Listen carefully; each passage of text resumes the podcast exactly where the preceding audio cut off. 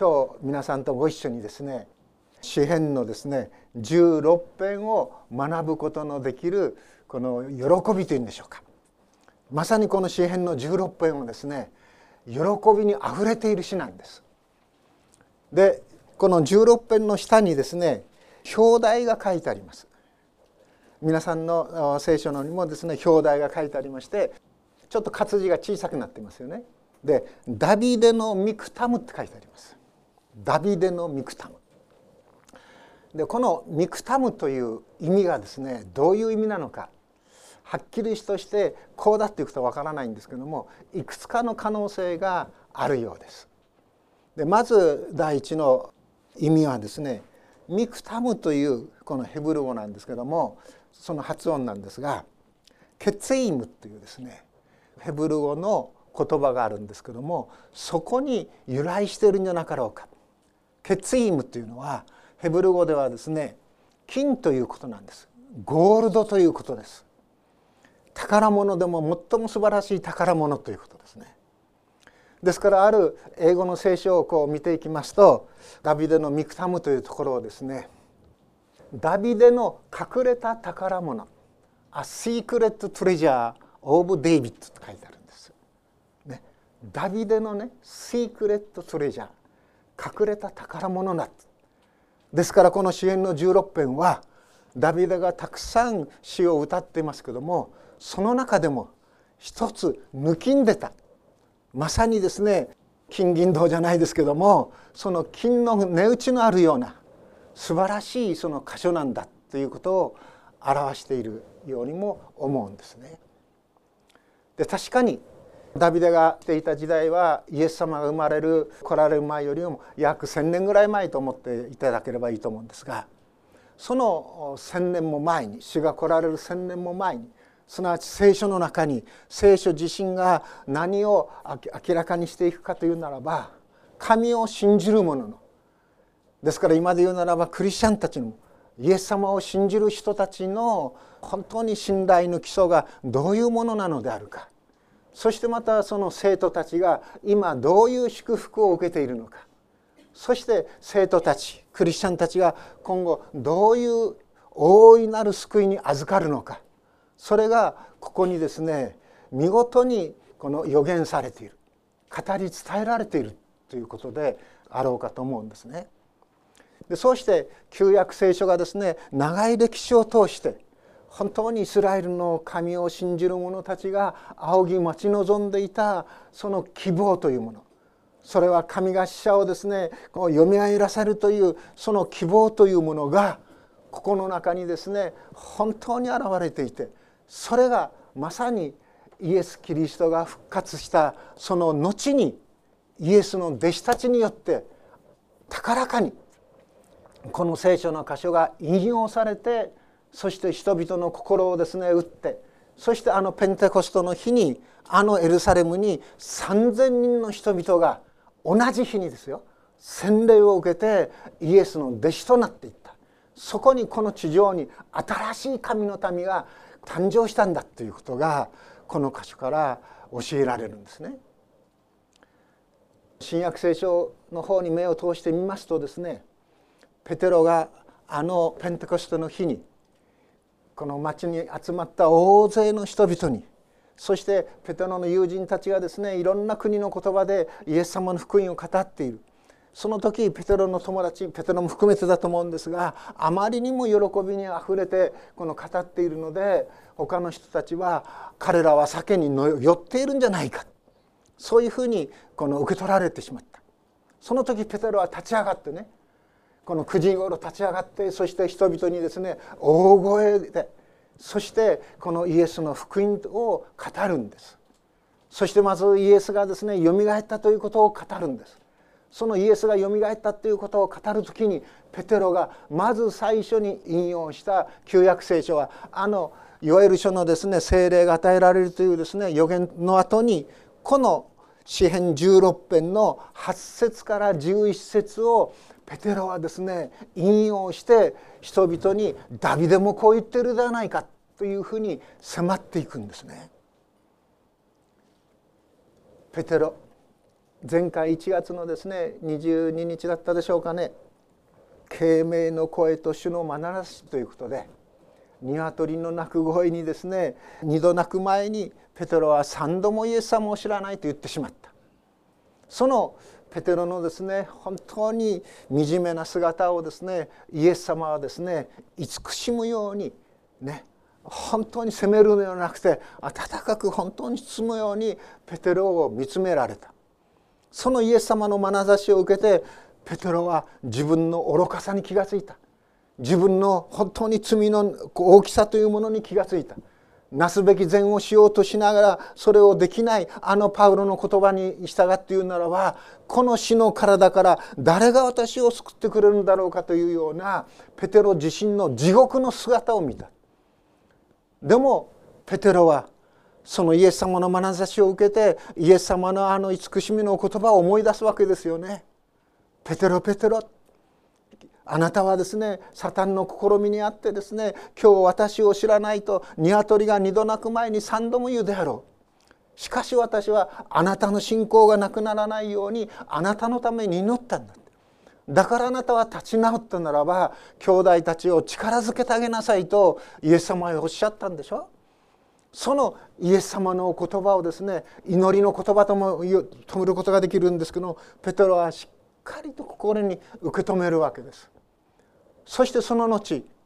復活したイエス様がですねペテロのところに現れてきます。そしてペテロだけでありませんお弟子たちのところにも現れてイエス様は旧約聖書を通して立法やあるいは預言者やこの詩篇を通して自分について書いてある事柄を弟子たちにですね教えてそしてそれらはみんな成就するのだということをこのイエス様は語られたわけですね。イエス様が復活してから天に昇られそして天からですね精霊が下る。その時まではですね50日があったわけです。その50日間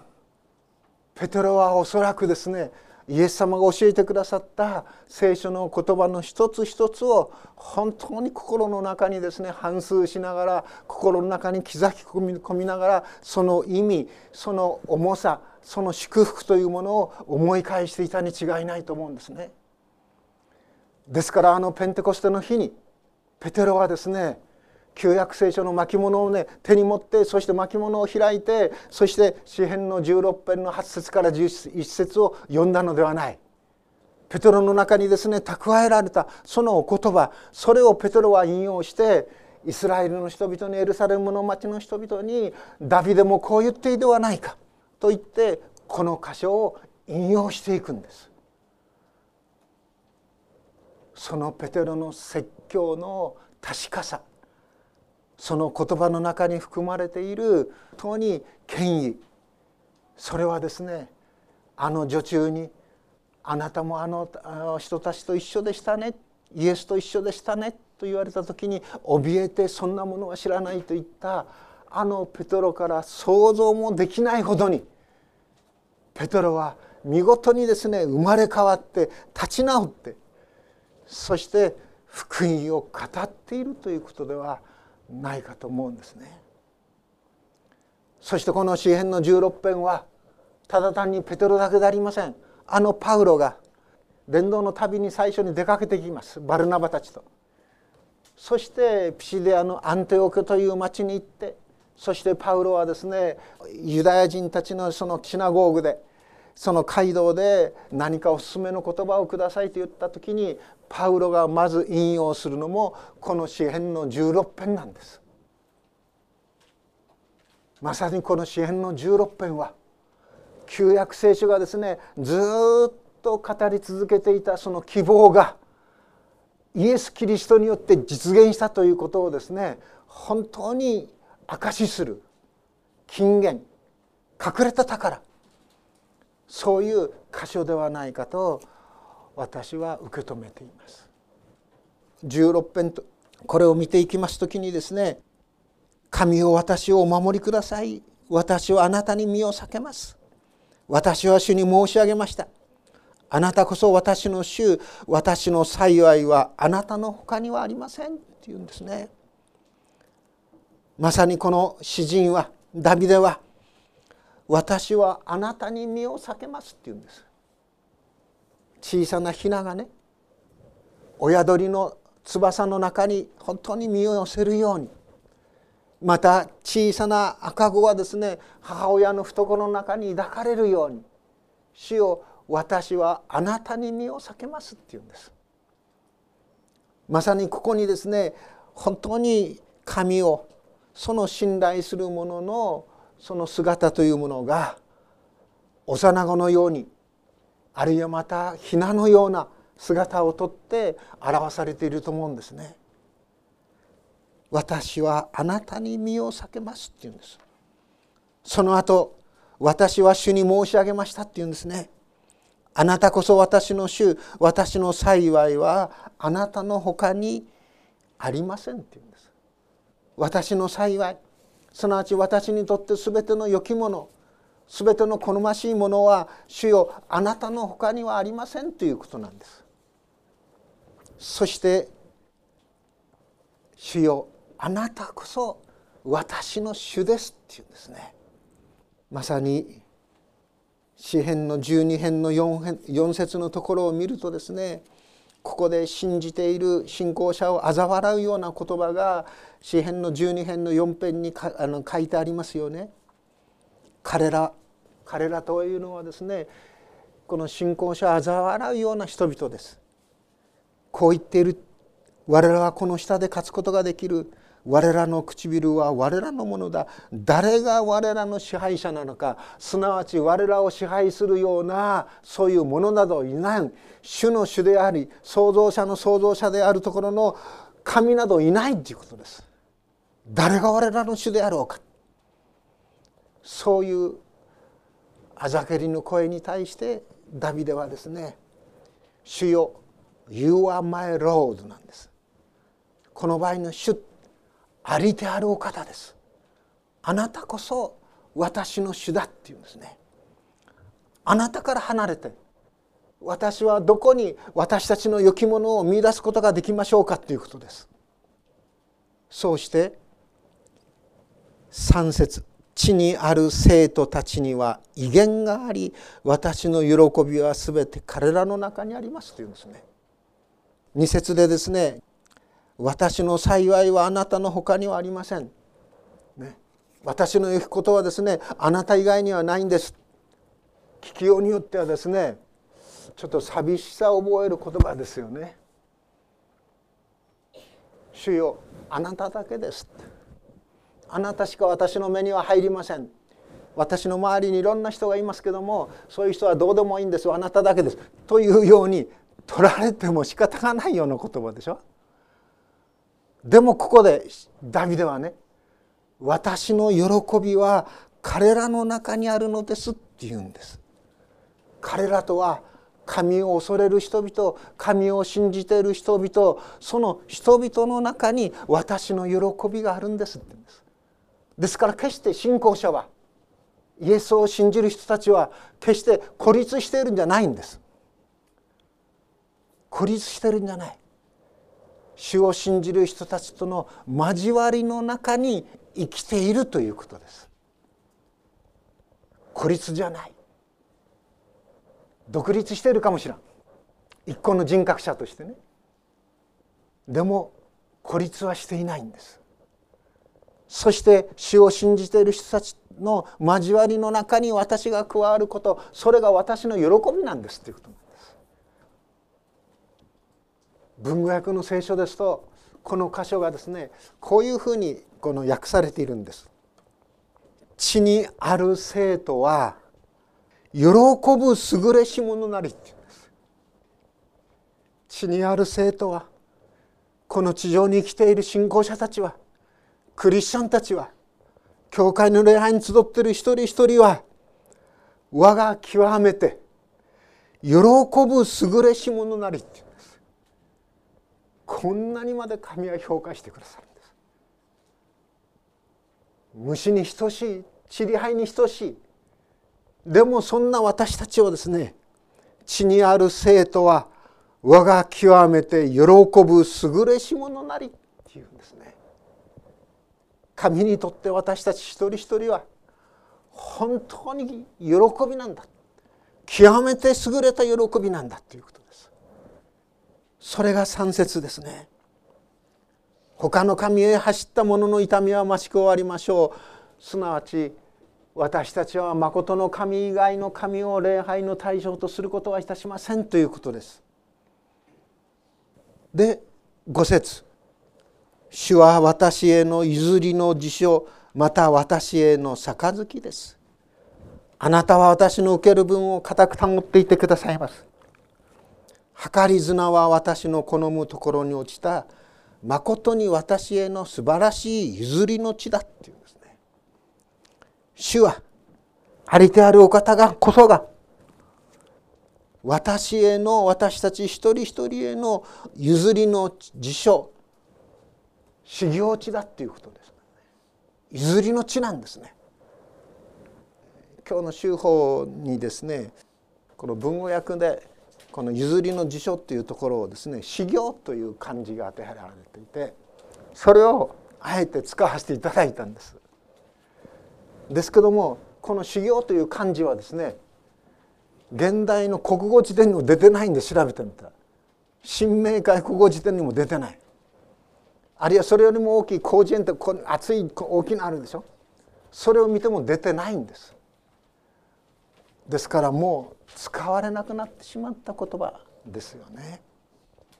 でも文語訳は「譲り」という字をですね漢字のこの修行というのを当てているんですね。すなわちそれは賜ったものということです。恵みによって私たちに賜ったものすなわち主ご自身が私たちの譲りの事象だよ主ご自身ですよということです。主の恵みがっていうことじゃないんですね。私たちはいろんなことを考えた時にですねこの恵みを思い出すことがたくさんあります。私もこのように話していながらですねもう本当に478年のですねあるいは50年近い信仰生活の中で受けた一つ一つの恵みがですね思い起こされてきます。つい行き詰まる時もあります。でもそういう一つ一つの恵みそれも主から頂いたものなんですが主ご自身が私たちの譲りの事象ですよっていうんです。主の心自身が私たちをですねすっぽりと覆ってくださいますよということですね。そうして6節計り綱は私の好むところに落ちた」っていうんです。計り綱物事をいろいろ測るでしょ。すなわち主はですね私たち一人一人をですねきちんと測っていてくださるすなわち評価していてくださるということです誰が私たちを正しく評価してくださるかそれは主ご自身だということですそして私たちを評価してくださってそして私たちをですね素晴らしいところにですね置いていてくださるのだっていうんですこれ。計り綱は私の好むところに落ちた。ある聖書の仲介者はこのところに神の摂理を渡してこの見出すっていうんですね。摂理とはどういうことかというと前もって神が私たちのために用意していてくださるものということです。それが摂理なんですね。摂理の御手の技というのは今も私たち一人一人に伸ばされているということなんです。私が進学校を出てそして最初に埼玉県のあるところに使わされていきましたその時に私の進学校のですね先生またその奥さんが私にくださった御言葉が16章のこの6節なんです。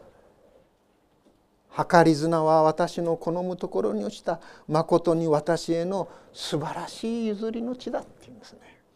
この御言葉をくださったんです。でもそこに赴任しました。赴任してからちょっと経ってですね先輩からも言われました「栗原君よく言ったね」って言うんですね いろんな問題があったけども僕はねあえて言わなかったんだって言うんですね。それを言うとね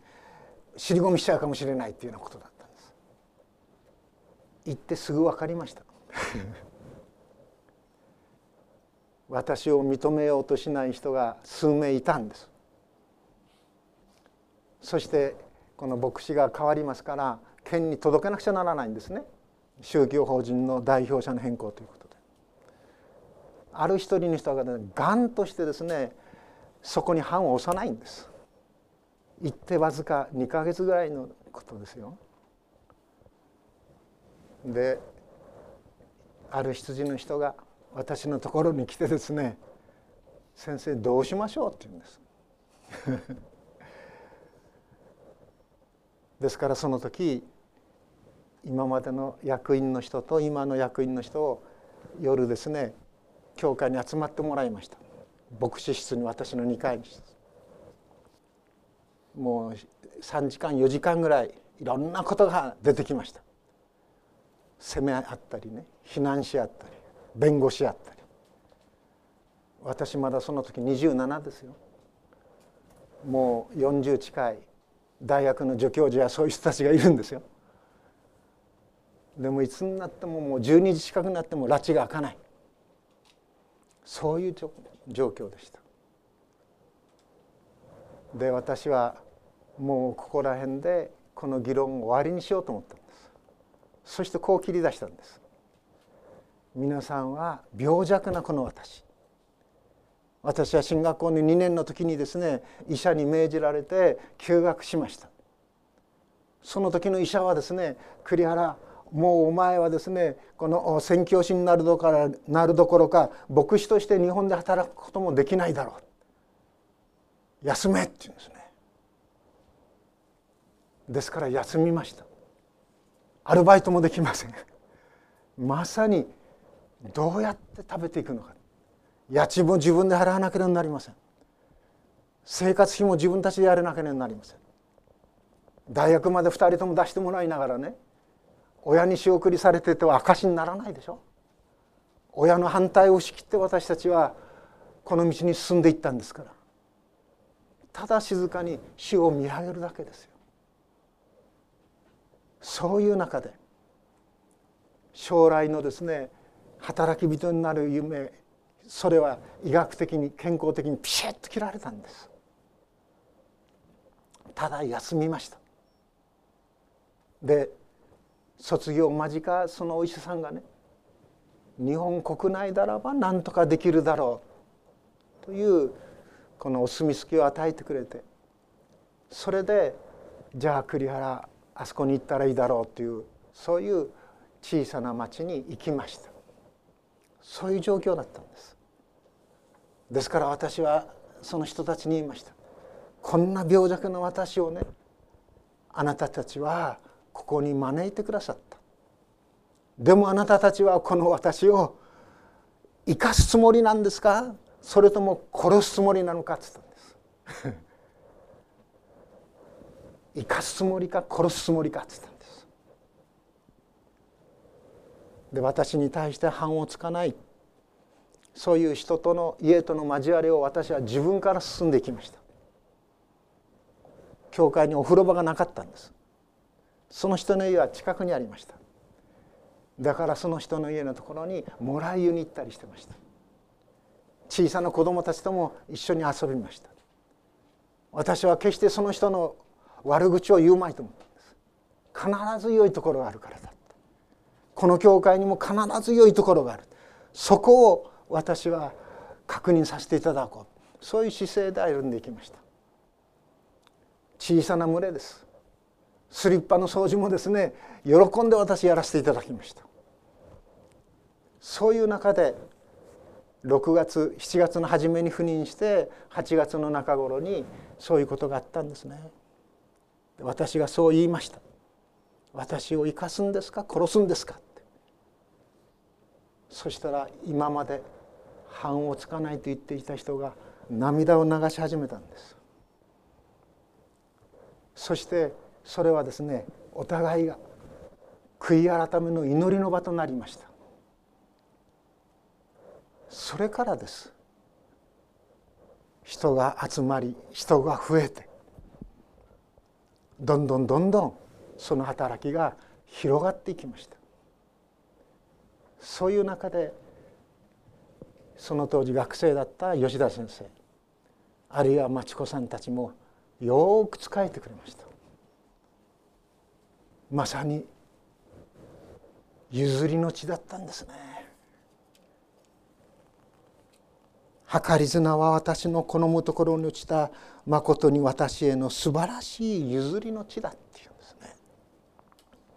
私は助言をくださった主を褒めたたえるまことに夜になると私の心が私に教えるっていうんです。夜静かに反省していく時に本当に神の恵みを私たちは思い起こしそして神に祈りを捧げることができる。私たちは決して動かされない。なぜならば神が私の右におられるからだということなんです。神が私の右におられる。右にいるということはどういうことかと言いますと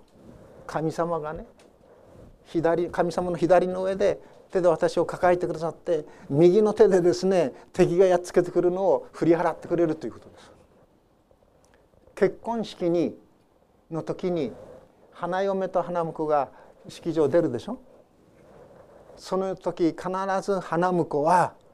花嫁の右に立つんです。右に組んで。左で組んで右の手はですね敵をですね追い払うために明かしとくんです。神が私の右におられるゆえに私は揺り動かされないっていうんですね。そうしてそれゆえ私の心は喜び私の魂は楽しんでいる。私の身もまた安らかに住まうっていうんです。心といい魂といい身といい私たちの心も私たちの魂も私たちの体もすなわち私たちの全身全霊に何があふれているかというと喜びや楽しみがあふれているということです。ここで。その喜びや楽しみはたとえ好みが滅びてもたとえ好みが土に変えるともその私の魂は滅びることはないということ。それが十節。まことにあなたは私の魂を読みに捨ておかずということです。読み。ヘブル語ではシェホールという言葉なんですがその読みに神様は神を愛する者の魂をですね放っておくことはないんだということなんです。そしてまたあなたの生徒に墓の穴をお見せにはなりませんっていうんですね。墓の穴を見るというのはそこに恐ろしさがあるんですよ。そこに冷たさがあるんですよ。そこに驚きがあるんですよ死がもたらすそういうものをですね決して味わうことがありませんということなんです。誠にあなたは私の魂を読みにしておかずあなたの生徒に墓の穴をお見せにはなりません。この生徒と訳されている言葉は16章のですね3節に訳されている地にある生徒とは別の言葉がここに出てくるんです。この十節の生徒という言葉の元の意味は恵みを表す言葉なんです。慈しみを表す言葉なんです。ヘセドっていうんですけどもすなわち愛されるものっていうことです。神をあなたが愛したものは神に愛されるものは決して墓の穴死がもたらす不安共有恐怖おののきをそれをですね知ることはありません。そういうものに打ちのめされることはありませんということなんですこれ。ままさにイエス様はあのペテロにしろヨハネにしろヤコブにしろ高い山に登った時に彼らはですね雲の中から語りかける声を聞くでしょ。これは私の愛する子だ。あなたは彼に聞きなさいということなんです。すなわちイエス様は神の愛される子なんです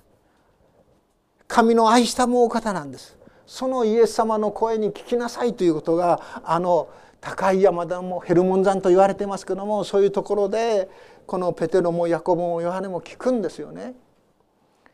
ですからおそらくペテロはあのペンテコストの日に説教する時にこの歌詞を引用した時にあの天からかかった神の御声を心に受け止めながら大勢の人々に本当に声を張り上げて全ての人々にその声が届くように福音を語ったんですね。あなたは私に命の道を知らせてくださいます。あなたの見舞いには喜びが満ちあなたの右には楽しみが常しえにありますって言うんです。こんな素晴らしい祝福が主を信じ主に従う者に備えられているということです。過去も現在も後もです。これが福音ですね。これがイエスにあるものに約束された命の道です。最後に16編のですね8節から文語訳聖書で読んで終わりにしたいと思います。16編の8節からです。我常に主を我が前に置けり主は我が右にいませば我動かされることなかるべし。このゆえに我が心は楽しみ我が栄は喜ぶ我が身もまた安きを縁そは何時我が魂を読みに捨て置きたまわず汝の聖者を墓の中に口しめたまわざればなり汝命の道を我に示したまわん。汝の見舞いには満ち足れる喜びあり汝の右にはもろもろの楽しみとこしえにあり祈ります。天の父なる神よまことにちりはいに等しいような私たちにこのように大いなる祝福恵みのお言葉を与え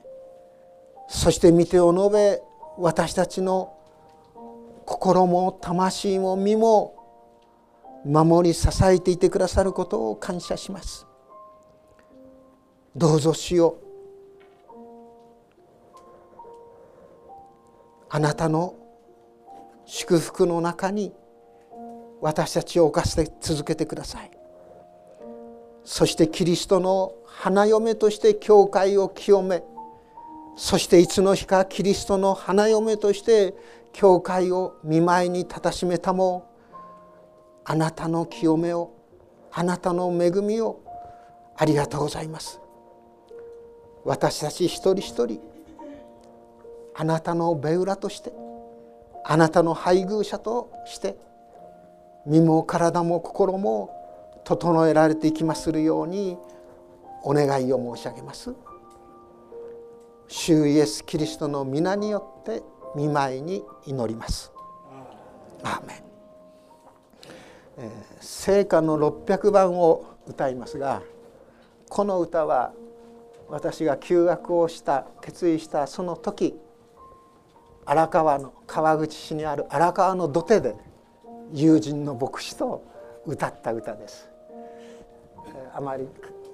慣れていないかもしれません。どうぞかみしめながら歌っていただければと思います。それでは司会者よろしく。